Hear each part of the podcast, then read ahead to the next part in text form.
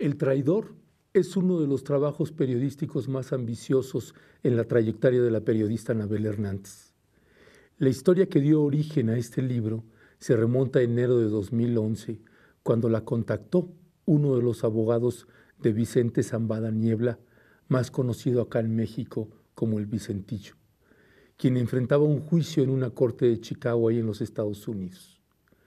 La intención era compartir con la periodista documentos y hechos que ampliaban y esclarecían varios de los episodios que acababa de dar a conocer en la publicación de su libro Los Señores del Narco.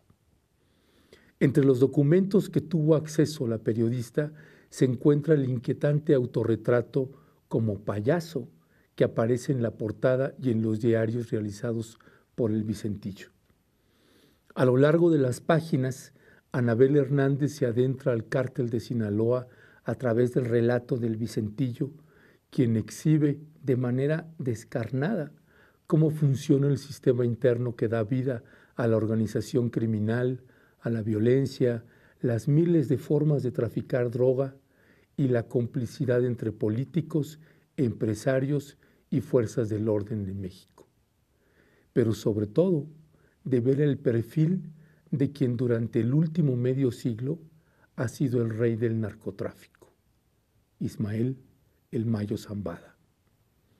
Así describe el editorial Grijalvo su contraportada, el libro escrito por Anabel Hernández, un libro titulado El traidor.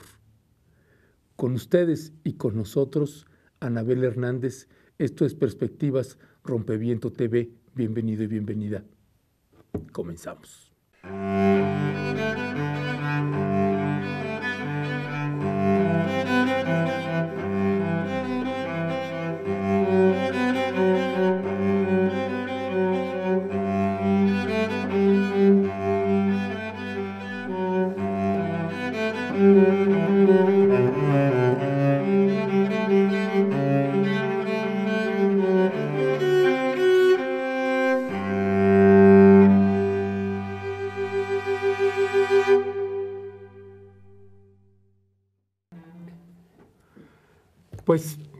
Decirle? Más que contentos teniendo aquí a Anabel Hernández y este libro que acaba de publicar desde un punto de vista muy personal es el mejor libro de todos los que ha escrito la periodista Anabel Hernández. Y ahorita vamos a platicar con ella sobre eso y por qué decimos lo que decimos. Anabel Hernández, Bienvenida. gracias, gracias por la invitación. Al contrario, para mí es un honor estar aquí contigo y con tu auditorio. Y te agradecemos también que nos des la exclusiva conjuntamente con Carmen Aristegui en la mañana aquí en Rompeviento. Anabel, qué barbaridad. Eh, acabas de escribir, estás publicando un libro que me parece que hace un, un reacomodo de todo el imaginario y todo lo que se nos dijo del cártel de Sinaloa particularmente recolocando al Chapo Guzmán y recolocando al personaje clave, Ismael El Mayo Zambada. Y retomas también con nada más y nada menos que su hijo, Anabel Hernández. ¿Qué decir? Estás escribiendo un libro que tiene 22 capítulos y que además les felicito a ti y a tu editor porque me parece que hace mucho más digerible tu libro y además es un trabajo sistematizado de la información que van documentando. ¿Cuáles son los elementos centrales que aporta tu libro El traidor? Bueno, antes que nada tenemos que decir que es la primera vez, pienso, si no me equivoco, y he leído muchos libros de narcotráfico y he estado en los últimos dos años viajando por diferentes partes del mundo, es la primera vez que existe un relato desde el interior de una organización criminal, de un integrante de la cúpula, porque Vicente Zambada Niebla, hijo del Mayo Zambada, ha estado en la, había estado en la cúpula del cártel Sinaloa por al menos 20 años.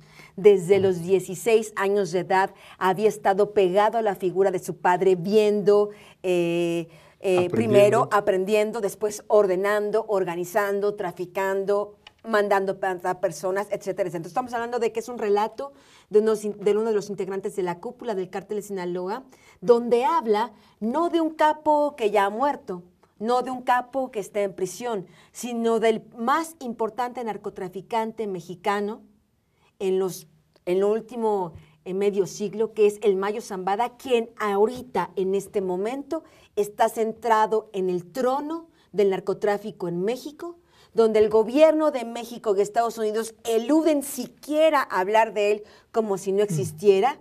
Sin embargo, es el principal narcotraficante de, de México con una, y dirige una organización criminal transnacional que tiene presencia en el 70% del planeta, que no es poca cosa. Es la primera vez que en un momento donde está el, la cúspide del poder el Mayo Zambada, donde se ha deshecho de enemigos, de, competidores incómodos, del, del, propio Chapo Guzmán, quien ya no era útil para la organización criminal, está sentado en este trono y este libro sale retando justamente ese poder, no a través de la voz de Anabel Hernández, sino a través de la voz de su hijo, una voz que pude conocer a través de su abogado Fernando Gagiola, una voz que pienso que el propio Vicentillo ni su padre esperaban que se conociera públicamente. Este personaje del que también quisiera hablar en un momento más y que también es uno de los protagonistas principales de tu libro, Fernando Gagiola. Pero em, Vamos primero con el personaje central de tu libro, que es eh, Vicente Zambada Niebla, el Vicentillo, como lo conocemos aquí, y que aquí lo recordamos además con esa postura soberbia, dura, que ahí tenemos unas imágenes, de, ese Vicentillo que de pronto lo vemos en un autorretrato que nos simbra y nos acude de muchas maneras. ¿Qué impresión te llevas tú de un autorretrato de un personaje como el Vicentillo, a quien fuiste conociendo y que tuviste acceso a cartas escritas de su puño y letra? Debo decir que estaba en shock. No me lo esperaba, sobre todo porque es el hijo eh, primogénito varón del Mayo Zambada. Es un hombre que ha conocido el poder al más alto nivel es un hombre que ha sido recibido en Los Pinos, que ha desayunado ahí en la casa del presidente, el Vicentillo, y es un hombre que pese a todo el poder acumulado, ya estando en prisión en el Metropolitan Correctional Center de Chicago, cuando está en esta disputa con el gobierno de Estados Unidos de exigir que el gobierno le cumpliera un acuerdo ya prehecho con el cártel Senado, donde le habían garantizado la impunidad, donde el Vicentillo había aceptado, ok, llévenme extraditado, Debemos recordar que Vicentillo fue detenido en 2009 por una parte del gobierno de Felipe Calderón. Que no nos venga el presidente a decir es un éxito mío porque combatía al cártel de Sinaloa. No. En aquella época el gobierno de Felipe Calderón estaba dividido porque algunos militares, algunos policías, algunos marinos trabajaban para el Mayo Zambada y para el Chapo y otros trabajaban para los Beltrán Leiva. Y es así que muchas de estas detenciones ocurrieron no por inteligencia del gobierno, no por operativos eh, eh, planeados, sino por delaciones de unos y otros que así se iban descartando enemigos. Fue así en este contexto una parte enemiga de los Beltrán Leiva logró que el ejército detuviera a Vicente Zambada Niebla en 2009 él firma súbito, eh, rápidamente su extradición, acepta ser extraditado en Estados Unidos porque pensaba, los americanos van a cumplirme el acuerdo de caballeros que habíamos hecho, ¿no? El cártel, mi padre, el, eh, mi padre y el Chapo me dicen a mí y él narra largamente de su puño y letra cómo fue esta reunión, cómo su padre y el Chapo le dicen, pues mi hijo, tengo que decirte que nosotros trabajamos para la DEA desde hace muchos años y muchos de los detenidos han sido por nosotros. Y estamos hablando de que, eh, de que, de que bueno, en este, en, este, en, este, en este contexto es eh, que, que Vicente hace este autorretrato. Cuando está ahí entre la espada y la pared, usado desde hace tantos años por su propio padre y usado ahora por el gobierno de Estados Unidos y usado hasta el último día por su propio padre, con quien siguió teniendo contacto mientras estaba en la cárcel de Chicago. Anabel Hernández, déjame plantearte algunas frases que me simbraron mucho de algunas partes de, de, los capítulos. Hay uno que es el capítulo Trabajamos para el gobierno, que es, que es va a sacudir y va a simbrar a, a este gobierno actual y a los anteriores, uno por lo que tiene que hacer y los otros porque a ver cómo se salen de esta. Hay un dato que dice, ha llegado a ser tan costoso el pago de sobornos a los diversos funcionarios públicos, desde el presidente de la República Mexicana hasta abajo, que el Mayo Zambada se ha quejado de que en realidad, a fin de cuentas, trabaja para el gobierno. La, la, frase es demoledora. Es demoledora. Eh, ¿Qué decir de esta y parte? Se ha convertido en un círculo perverso. De acuerdo al propio Gagiola, lo que él me explicó y después yo pude corroborar con mi propia investigación, el Mayo Zambada es un hombre con una economía bullante, es un hombre muy rico, pero mucha de esta riqueza la tiene en el término legal. Tiene empresas que producen carne, que producen leche, que producen diferentes beneficios, que hace contratos con el gobierno de México, incluso contratos que están actuales en este momento y después llegaremos hasta ese momento. Pero es un hombre que me dice Gagiola, podría retirarse en cualquier momento. Él es multimillonario, ya, porque mucho de su, a diferencia de otros narcotraficantes, él el dinero que ganaba ilegalmente lo invirtió en un montón de infraestructura de empresas legales que pagan impuestos y que le, van a garantizar para él y para generaciones de por vida eh, la, la, bonanza económica. Mm. Pero entonces, ¿por qué el Mayo sigue traficando? Y el Mayo sigue traficando porque está ya inserido en este círculo vicioso donde, ok, si él se detiene y mañana se dedica únicamente a ordeñar sus vacas y seguir exportando carne a Estados Unidos porque lo hace, eh, ¿qué pasaría con él si ya no paga sobornos? Lo detienen.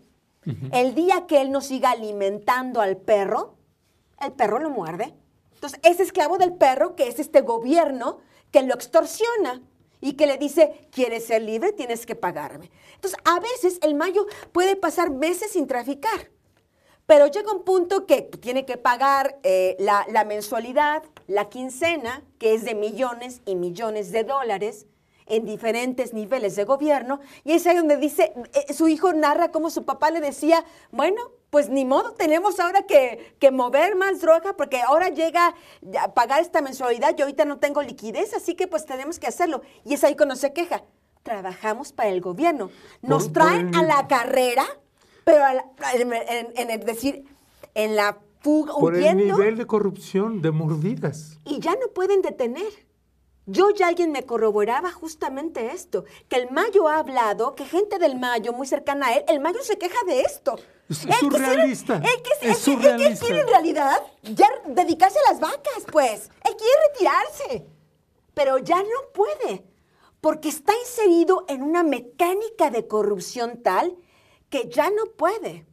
Y además me parece que es prisionero de su propio éxito, porque nos guste o no, el mayo hoy es un factor de estabilidad para el mercado americano y para, de drogas y para el mercado de diferentes partes del mundo. Hoy es un commodity. Hoy no es que él quiera, ya no es dueño ni siquiera de sí, y no lo justifico, porque este hombre ha estado un criminal, extorsiona, mata, eh, organiza cosas terribles que son las que ha hecho a lo largo de su vida, pero hoy está la corrupción y el sistema corrupto que le ha permitido crecer a este nivel de tener presencia el 70% del planeta, que es parte de esta propia dinámica perversa en la que están inmersos eh, él como jefe del cártel de Sinaloa. Platícame de tu eh, capítulo 19, Aliento de Perro. Bueno, este es un escrito del diario de Vicente Zambada Niebla que habla cuando él escribe muchas páginas de cuando es cambiado de, la, de, una prisión a otra en el, en el transcurso, en las diferentes etapas que pasa para ser finalmente extraditado a Estados Unidos. Y en uno de estos cambios de prisión, cuando es cambiado del, eh, del altiplano ahí en, en, Toluca, a en Nuevo Laredo, que lo transfieren a esa cárcel antes de extraditarlo. Él habla cómo es golpeado, cómo es humillado y cómo llega un punto que lo arrodillan, lo ponen en una situación semidesnudo, muy incómoda. Y él habla cómo los policías le ponen los perros federales, le ponen los perros ahí a ladrarle y mientras otro policía le estaba gritando y él dice, Preferí el aliento de los perros porque el hocico del policía federal olía todavía peor. Y escribe, ja, ja, ja. Estamos hablando de un hombre que es una especie de nuestro Joker a la mexicana, donde es un pequeño monstruo creado por su propio padre, por este sistema corrupto, y a la vez es una mente brillante. Y una, víctima. Es una mente brillante y es una víctima y victimario. Sí. Es un, joven que a los 23 años fue cuando ordenó su primera, ejecución. ¿no? Eh, Anabel Hernández, hay en el capítulo ah, El gobierno de México paga millones a empresas del Mayo Zambada. Ah, ahí aparece, y por ahí tenemos una imagen también, donde dice, dos sobrinos del Mayo se establecieron en Los Ángeles, que ahorita vamos a ir al tema de Los Ángeles, California, y, se refiere a Vicente Zambada Zazueta y Modesta Zambada Zazueta, más conocida como la Motita, como Motita. Y Motita es conocida precisamente por eh, publicar una carta a cuando Mario López Valdés Maloba comenzó su gestión como gobernador de Sinaloa y que él además apenas salió en el 2017 como gobernador. Y ahí hay en esta imagen que dice eh, la sobrina del Mayo, felicitamos muy cordialmente al ciudadano Mario López Valdés por su toma de posesión como gobernador. Le deseamos el mayor de los éxitos para el desarrollo y progreso de nuestro Estado. Nuestro respeto y admiración sinceramente María Modesta Zambada Zazueta, Motita y familia. ¿Qué decir de una carta de esta naturaleza y de los vínculos que estás encontrando eh, con estas empresas del Mayo Zambada, con el gobernador, con secretarios de Estado? Bueno, habría que decir que estos em, primos del El Mayo, eh, perdón, sobrinos del Mayo, son hijos de su hermano Vicente, que fue ejecutado por los Arellano Félix en la puerta de su casa en los años 90 en Cancún.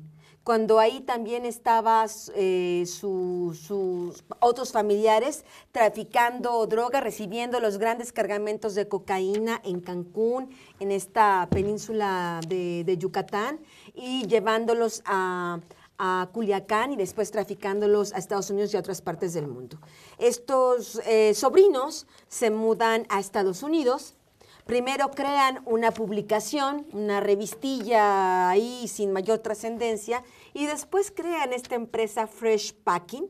Mm. Yo pude hablar con personas directamente vinculadas a, a Motita, y Motita presumía que esta Fresh Packing compraba parte de la producción agrícola legal del Mayo y le exportaban, era parte de lo que exportaban a Estados Unidos y llegaban incluso, llegaron a ser incluso proveedores de Walmart.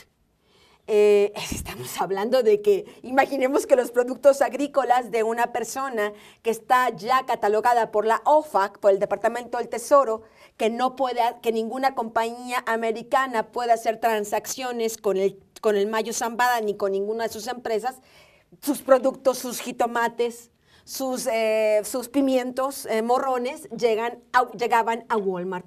Estamos hablando de una compañía que yo intenté investigar a diferentes modos y una compañía que actúa de una manera muy extraña, ¿no? Se supone que es una compañía que vende productos agrícolas, que su principal interés sería darse a conocer en el mercado, ¿no? Actúan prácticamente como una logia secreta. Si uno pregunta, pide información, oiga, quiero comprar, quiero, quiero que usted sea mi proveedor, le preguntan a uno como si fuera la Gestapo, ¿no? ¿Y quién le dio mi teléfono?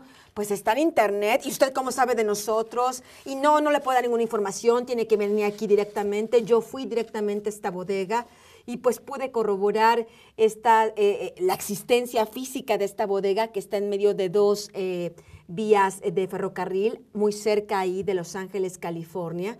Y me llama mucho la atención la existencia de esta compañía, más allá de cualquier cosa, porque en realidad, y esto es parte de las primeras cosas que rompe el mito y todo lo que habíamos sabido hasta ahora, conocido hasta ahora de el Mayo Zambada, es que en realidad, el cártel de Sinaloa, el origen, no es en México.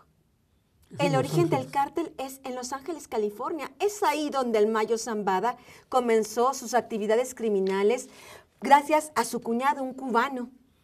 Que, un cubano que operaba impune, que era el gran zar de la Antonio Cruz Vázquez, un cubano que era el gran zar de la heroína en Las Vegas, que fue arrestado en la década de los 70 y es ahí donde por primera vez aparece el nombre de los Zambada en estas primeras notas periodísticas publicadas en aquel momento por el New York Times, por Washington Post, pequeñas notas donde hablaban de que este Antonio Cruz Vázquez el proveedor de la heroína era su familia política que estaba en Culiacán, porque él estaba casado con Modesta Zambada García, hermana de El Mayo Zambada. Y es él quien se lleva al Mayo a Los Ángeles y es el Mayo quien inicia ahí sus verdaderos eh, negocios criminales, llegando incluso él personalmente yendo a vender eh, heroína y después cocaína a Chicago y otras partes de Estados Unidos. Es ahí el verdadero origen del cártel. ¿Sigue siendo Los Ángeles un epicentro importante? Culiacán es para el cártel de Sinaloa lo que Los Ángeles es para el cártel de Sinaloa. Es decir, es el, es el corazón que bombea sangre, que bombea la, la droga, y que bombea el dinero que llega de regreso al cártel Sinaloa. Hay, hay un, esto me lleva también a, esto que retomas también en tu libro sobre el juicio al Chapo Guzmán, ¿no? Donde, cómo la DEA, también el gobierno de los Estados Unidos, gestiona para que no salgan algunos temas importantes que tienen que ver con el involucramiento de agentes de los Estados Unidos en el tráfico de estupefacientes y otros demonios. ¿Qué decir en tu libro sobre la aportación que hace el Vicentillo, eh, que te hace el Vicentillo a través de su abogado, ah, sobre este tema del involucramiento de eh, eh, agentes de los Estados Unidos? Y, lo, y, lo, tomo, me parece muy relevante, Anabel, porque tenemos un presidente, Donald Trump, que como un simio nos está encima de México y nos achaca una y otra vez la responsabilidad de México en los cárteles de la droga. Y no toca el tema de quién lo distribuye, los cárteles dentro de los Estados Unidos y el papel de los propios funcionarios de los Estados Unidos. ¿Qué, qué elementos aporta tu libro sobre esto? Bueno, el libro, eh, eh, efectivamente, como tú lo señalas, en el juicio del Chapo Guzmán fue un juicio muy censurado. Debo decir que la propia defensa del Chapo Guzmán, y lo escribo en el libro, me buscó antes de que iniciara el juicio o las primeras semanas que había iniciado el juicio, porque querían tener contacto conmigo para tener acceso a la información que yo tenía sobre el Vicentillo. No sé cómo ellos conocían esto. Es probable porque las reuniones que tenía Gagiola, eran reuniones que tenía con el Mayo y con el Chapo Guzmán, muchas de ellas los tres juntos discutiendo durante horas la información que le iban a estar pasando al Vicentillo para que el Vicentillo siguiera delatando personas y deshaciéndose de personas no gratas para el cártel, aunque ya estaba él encarcelado ahí en Chicago. Hubo cosas que fueron prohibidas, vetadas, como estos acuerdos que tenía la DEA con el Chapo Guzmán, con el Mayo Zambada, Y por supuesto estaba vetado, por supuesto, hablar de un personaje clave en estos acuerdos, que es el abogado Humberto Loya Castro. Tuve acceso, gracias a Fernando Gagiola, de una carta fundamental escrita por, por Humberto Loya Castro. Tengo yo esa carta firmada de su puño y letra, donde él explica... Es una carta escrita en computadora. En computadora, firmada, por él, donde eh, el propio Loya dice, porque lo que, lo que en un principio la defensa del Vicentillo quería era presentar a Loya en la Corte de Chicago y hacer valer el acuerdo, el supuesto acuerdo, el acuerdo que argumentaba el cártel, que había con el cártel y en particular con Vicentillo. El Humberto dice, no puedo ir, la DEA me está amenazando, algunas personas, ver, algunos funcionarios, algunos, algunos agentes de la DEA me están presionando para que yo no vaya y testifique pero supuestamente el Chapo le había dado ya el permiso de que tenía que testificar. Al final, nunca llegaron ahí, porque antes de llegar ahí y abrir la caja de Pandora, la fiscalía y la defensa del Vicentillo se pusieron de acuerdo, nunca hubo ese juicio contra eh, el Vicentillo, etcétera, etcétera. El punto es que en esta carta, Loya no solo habla de cómo la, estos agentes de la DEA lo presionaron, sino habla en parte porque lo presionaron.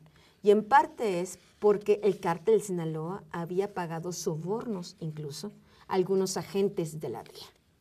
Claro, a diferencia del gobierno de México, y tengo que decirlo porque es así, efectivamente en Estados Unidos y como en muchas otras partes del mundo hay corrupción. El tema es que una corrupción aislada, en México estamos hablando de una corrupción que, que, va de, que es piramidal, que, que, es de la cabeza a los pies, ¿no? Total, ¿no? Y parte de estos sobornos y corrupción de agentes de la DEA también es parte de que se trató de contaminar, de, de, controlar, de que no se conociera en el juicio del Chapo Guzmán. También se evitó que se, que se llegara más detalles sobre los sobornos directos que recibió Felipe Calderón Hinojosa, que que hoy se queja mucho de la política del gobierno, que yo también creo que es una política equivocada, pero podríamos llegar después. Pero pues que él, por su parte, no es que haya hecho grandes cosas. Pensando, pensando precisamente Recibió millones de sobornos. sobre ese dato, que eh, sobre Felipe Calderón Hinojosa y sobre Enrique Peña Nieto, eh, en el libro, ¿cuáles son los datos que consideras más crudos que revela el Vicentillo a través de su abogado, eh, que involucran a dos ejecutivos federales, dos expresidentes de la República y a secretarios o gobernadores. Debo decir que el Vicentillo, particularmente su diario, no habló de esta situación de, Felipe Calderón y de Enrique Peña Nieto. Mm. Es, pero una situación de que la que sí se habló en el juicio de una manera muy, muy controlada. Yo tuve acceso a la transcripción eh, directa eh, oficial del juicio y es ahí donde se habla de estos pagos de los sobornos. Lo que hace el Vicentillo, que me parece todavía más interesante, es hablar cómo es la mecánica de los sobornos. El Vicentillo dice algo que es también para, para, para quitarle el sueño a todos, que dice el 99% de los funcionarios públicos son corruptos. Es lo que me habías dicho en el, programa pasado. No conozco, no conozco a ninguno que haya dicho que no a mi padre. Él, por ejemplo, en estos diarios habla de cómo Felipe Calderón va y le pide, manda un emisario y le pide un favor al Mayo Zambada. Mientras Felipe Calderón nos decía públicamente la guerra contra el cártel, la guerra contra los narcos, mandó a María Arturo Acosta Chaparro a hablar con el Mayo como mensajero del presidente para pedirle, para pedirle un favor a nombre del presidente. Y así lo narra Vicentillo porque Vicentillo estaba presente en esa reunión y la narra de su puño y letra como sucede. Otros episodios, por ejemplo, que narra Vicentillo, eh, es, eh, es sobre los hijos de Marta Sagún.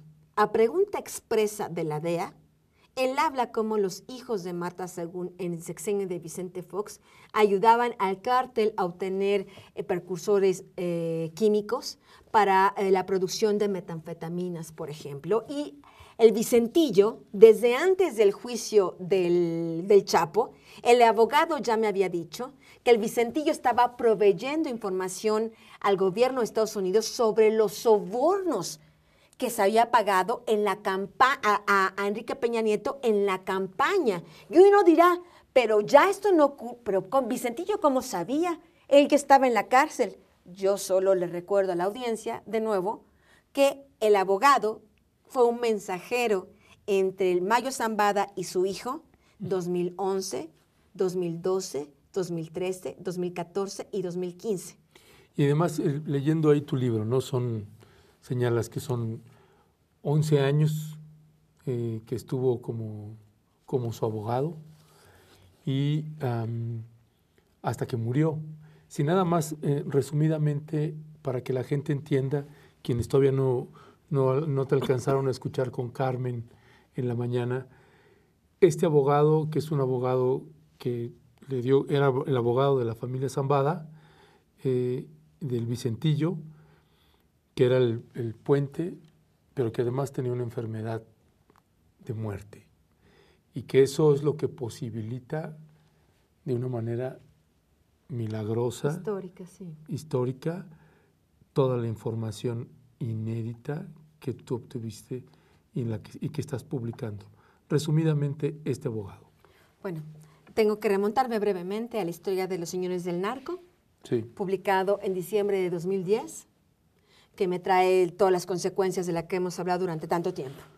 En enero de 2011 yo doy una, una entrevista telefónica a una estación de radio en Chicago y Vicentillo estaba escuchando en su celda, porque era el único que tenía acceso a escuchar el radio, esta entrevista telefónica y le pide al abogado que me contacte. Es Vicentillo en una primera instancia quien le pide al abogado que me contacte para contar la historia de este acuerdo de Estados Unidos, porque recordarás con señores del narco, yo ya había hablado cría cuervo, en, el capítulo Cría Cuervos, yo ya había hablado de estos acuerdos entre la CIA, Pablo Escobar y algunos narcotraficantes mexicanos que habían hecho, convertido a México en la plataforma de, del tráfico de cocaína a Estados Unidos. Mm. Y entonces Vicentillo pensaba que si alguien iba a creerle esta increíble historia de los acuerdos entre el cártel de Sinaloa y la DEA, era yo y por eso me aborda el abogado.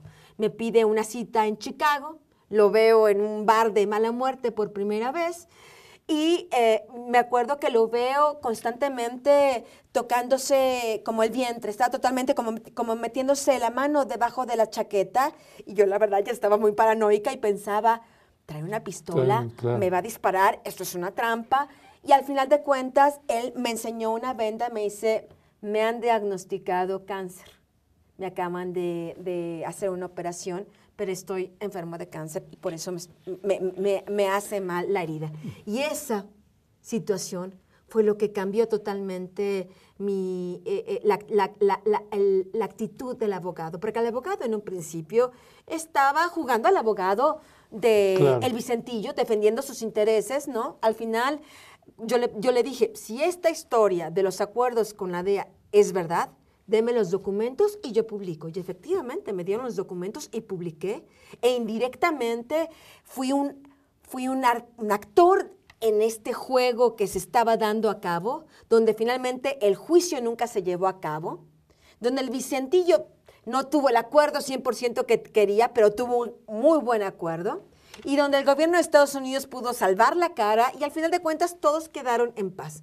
Después de esto, yo continué mis reuniones con el abogado y el abogado cada vez estaba más enfermo y empezó a compartir o sea, ahí Ya, él ya sabía que estaba desahuciado. Ya, ya no tenía, ya había, ya había, primero estaba bajo control este cáncer y después le hizo metástasis. Ya no tenía salvación. Y, yo tuve muchísimas, decenas de reuniones con él. Eh, conservo todas mis libretas, hubo intercambios de correos electrónicos, mm. donde él pasó ya de ser el abogado de, Vicente Zambada a ser un informante valioso porque él quería que se entendiera que era realmente el cártel de Sinaloa, quería que la gente pudiera verlo por dentro. ¿Por qué crees que, en, ese umbral de la muerte como que hizo alguna forma de redimirse? Gagiola, cuando era muy joven, era un luchador social, era un hombre de izquierda. Yo pude hablar con un amigo suyo, abogado, y era un hombre de ideales, un hombre de izquierda. Sé que suena contrastante, que la gente dirá cómo un hombre de izquierda termina como abogado de narcos. Así fue la circunstancia. Hay guerrilleros que terminan siendo gobernantes y tiran. Era un hombre a su manera de, de principios, pienso, pienso yo. Así lo describen que lo conoció. Yo lo conocí como mi fuente de información y puedo decir que conmigo siempre fue un hombre honorable, de respeto, ¿no? Mm. Eh, y, Además un hombre joven, ¿verdad? Pues eh, murió ya de sesenta y tantos años. Ah. Sí, sí, sí, no, eh, Gagiola tenía su edad. Fernando Gagiola tenía ya su edad cuando murió. Ah, bueno, es que hace rato te pregunté, pero entonces me confundí. Bueno, regresando entonces ahorita, ya para concluir, te voy a dejar vivir, mi querida eh, Anabel, en el cártel del Mayo en su dimensión amplia retomas.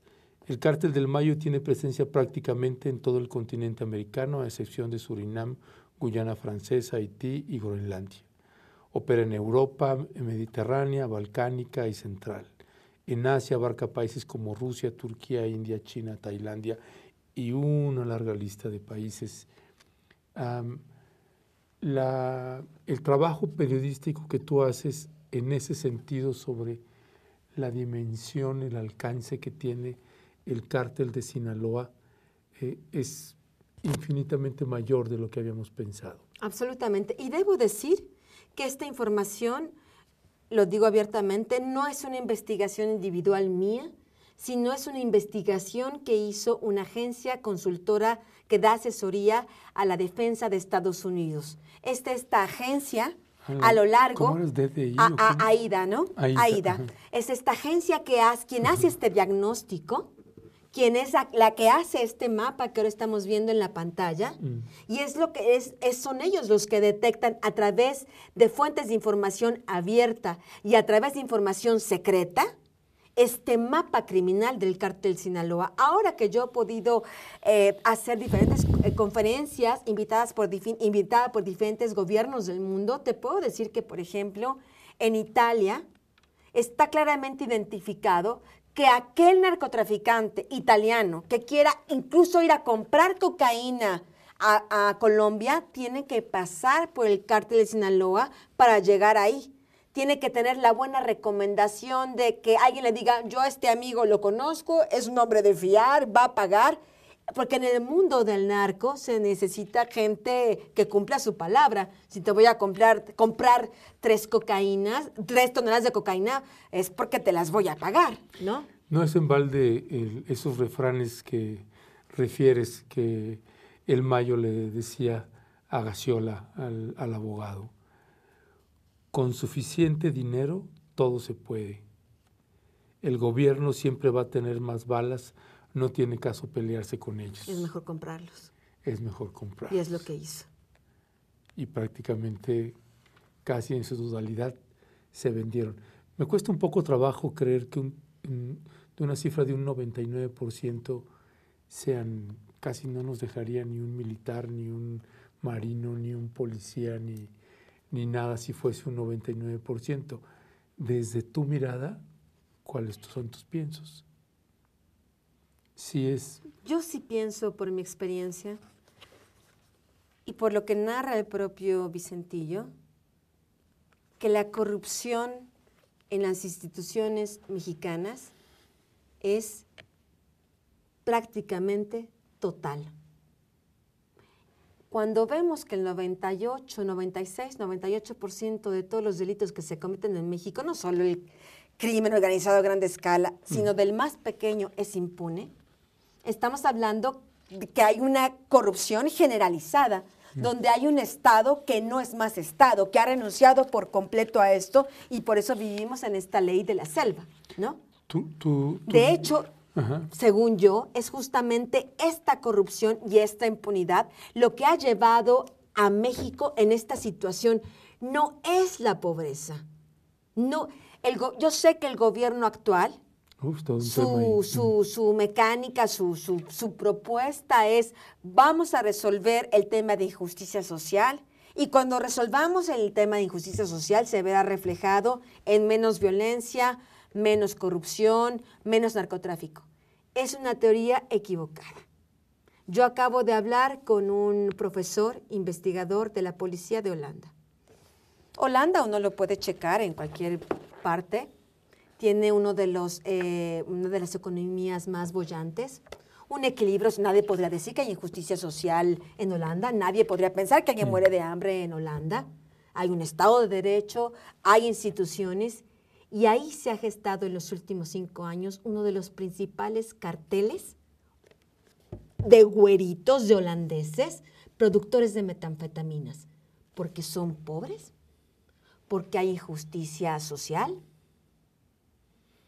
No, Pero porque pueden, porque está la impunidad que les permite hacerlo. ¿Pero consideras que Holanda sería un parámetro para México? Absolutamente.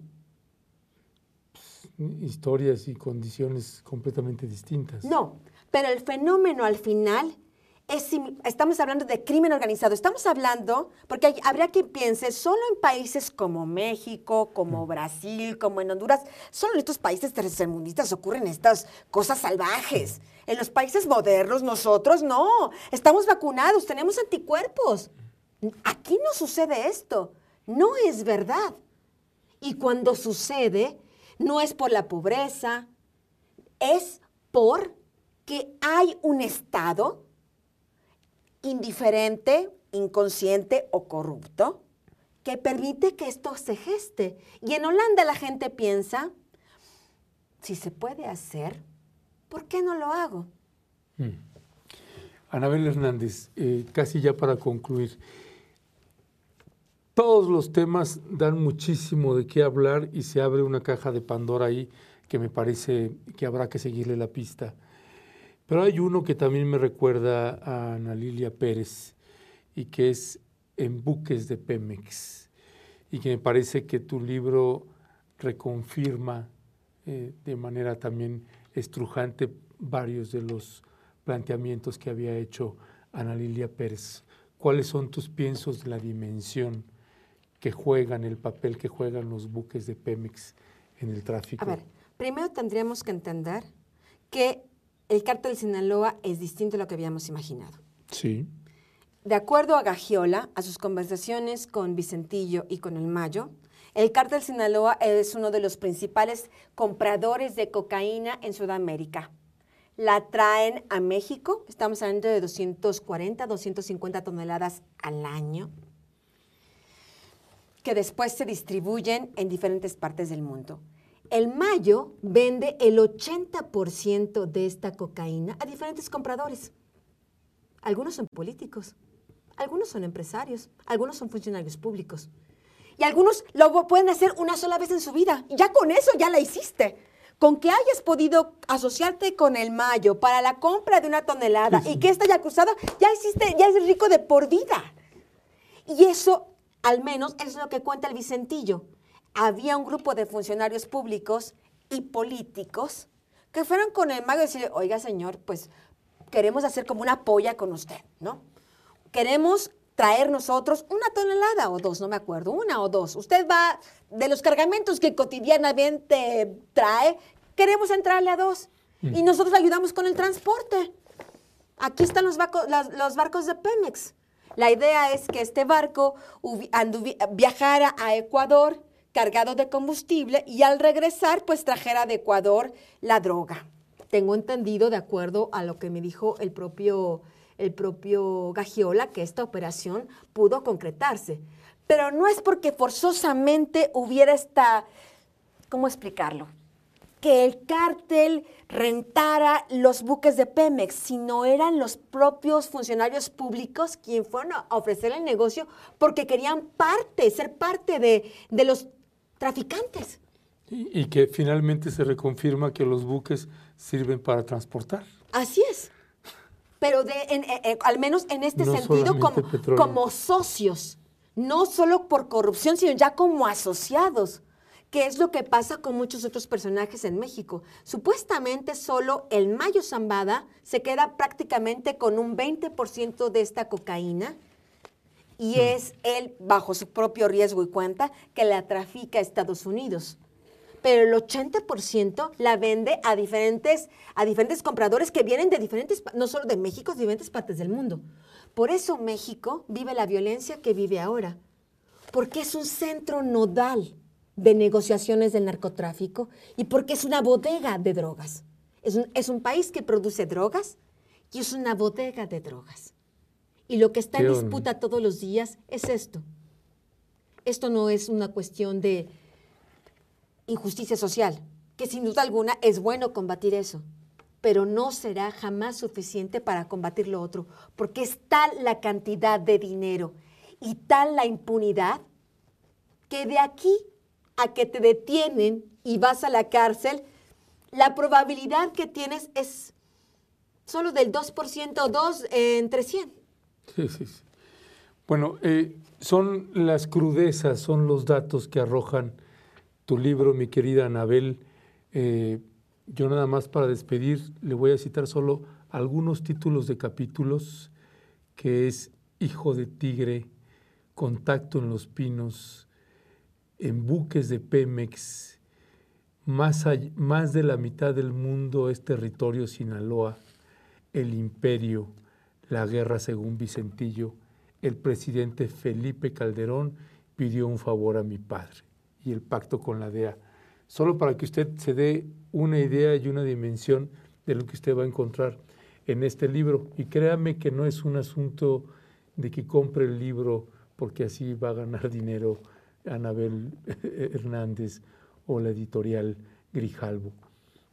Es un libro que usted es una lectura más que obligada y en un asunto estrictamente personal de los últimos años hay dos libros que considero emblemáticos para entender a México desde los cárteles.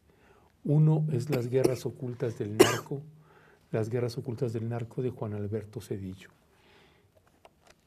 Y otra es El traidor de Anabel Hernández, un libro extraordinario, estrujante, demoledor, que va a dar, créame, muchísimo de qué hablar y ojalá simbre las cúpulas que controlan y siguen manejando una gran parte de nuestro país. Esto fue Perspectivas y querida Anabel, ha sido un gusto y muchas felicidades. Qué gran trabajo has hecho. Es, desde mi punto de vista, tu obra maestra. No hubiera sido posible sin la valentía del abogado Gagiola y, creo que, que merece ese reconocimiento. Sí, perdón que ya me estoy despide y despide, pero hay un tema que me no puedo olvidar, no puedo dejar pasar, y que es tu integridad y tu seguridad. Porque este libro, a diferencia de otros, me parece que tocas hasta lo más profundo al personaje que no se había visibilizado en su justa dimensión, recolocas a un Chapo Guzmán acá y, y colocas al Mayo Zambada en el lugar que actualmente tiene y ocupa para México y el mundo. Hablas de familiares, etcétera. Tú tienes ya un mecanismo de protección, pero no creo que sea suficiente. ¿Qué estás pensando sobre ti, sobre este tema en cuestión de seguridad? Es una pregunta difícil y es una pregunta que me planteé cuando estaba escribiendo el libro, en la que a veces me detenía y pensaba, ¿qué estoy haciendo? ¿Hacia dónde voy? Porque voy a una encrucijada, porque esta portada y el contenido del libro es una implosión dentro del cártel. Sí lo es. Los amigos, enemigos, familiares del Mayo, sabrá quién los puso. O si tenía dudas ¿y quién me habrá traicionado? Hoy tendrán la absoluta garantía. Incluso algunos de los narcos que están hoy abrazados al Mayo Zambada, haciendo negocios con él. Algunos de ellos también ya fueron traicionados por el Vicentillo y les espera su hora. Querrán seguir haciendo negocios con el Mayo ¿Es el Mayo este personaje confiable, amigable o el hombre de honor en el narco que muchos habían pensado? Eh, es una implosión dentro del, dentro del cártel y ese es el propósito del libro, porque me parece que si hay otras instancias en este país que han renunciado a combatir a estas organizaciones criminales, que solo por borrarlas de sus discursos políticos piensan que no existen más, se equivocan. Están ahí todos los días haciéndonos daño en diferentes formas a todos los mexicanos. Entonces, tomé la decisión, tomé la decisión de publicar este libro, tomo las medidas humanamente posibles que se pueden tomar. Eh, soy, me hago totalmente responsable de este libro en su totalidad y, y solo espero que si algo sucediera, la nueva comisionada de, Derechos Humanos, la señora Ibarra, no diga, no se pregunte, ¿y matan periodistas? Espero que el presidente de la República no actúe de manera decidiosa, como ha actuado hasta ahora, e indolente respecto a los periodistas que han muerto. Pero además debo decir que no estoy sola y que cuento con un soporte internacional y un conglomerado de periodistas que están dispuestos a entrar mucho más a fondo en, el materia, en este material a nivel internacional. Anabel Hernández, un placer haberte tenido por acá. Gracias, Ernesto. Cuídate, cuídate mucho. Sí. Gracias a usted por habernos acompañado. Ella es Anabel Hernández. Este es su libro, El traidor. Nos vemos la próxima. Gracias.